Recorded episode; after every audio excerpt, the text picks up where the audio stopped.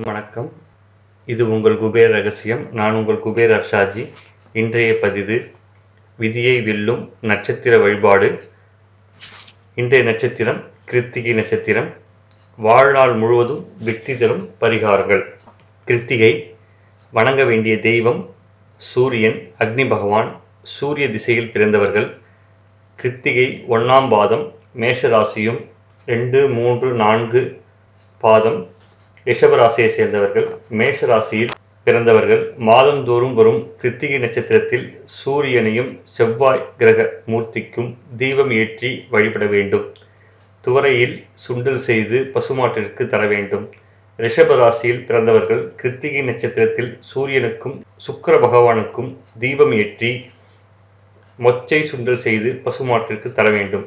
ஒரு தரம் சோழிங்கநல்லூர் ஸ்ரீ பித்திங்கரா கோவிலில் உள்ள அக்னி பகவானை தரிசித்து வழிபடுதல் நல்லது. தினமும் சண்முக கவசத்தை படிக்க வேண்டும். கிருத்திகை அன்று கடன் தரக்கூடாது. திரும்ப வராது.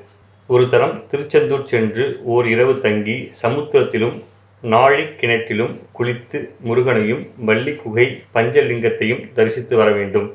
பொதுவாக கிருத்திகை நாலாம் பாதத்தில் பிறந்தவர்களும் சுமாரான பலனுண்டு சித்திரை மார்கழி கார்த்திகை மாசி மாதத்தில் கிருத்திகை நட்சத்திரத்தில் பிறந்தவர்களும் வளமுடன் வாழ்வார்கள். இப்பொழுது ஸ்ரீ கிருத்திகை நட்சத்திர தேவதை மந்திரம். கிருத்திகா அக்னி தேவத்யா மேஷவாகனா சம்மிஸ்திதா இஸ்ருவா வபி திவரயித்ரு சதுர்ஹஸ்தா நமாம் யகம். இந்த கிருத்திகை நட்சத்திர தேவதை மந்திரம். மேலும் ஸ்ரீ அக்னி காயத்ரி பதினோரு முறை சொல்ல வேண்டும்.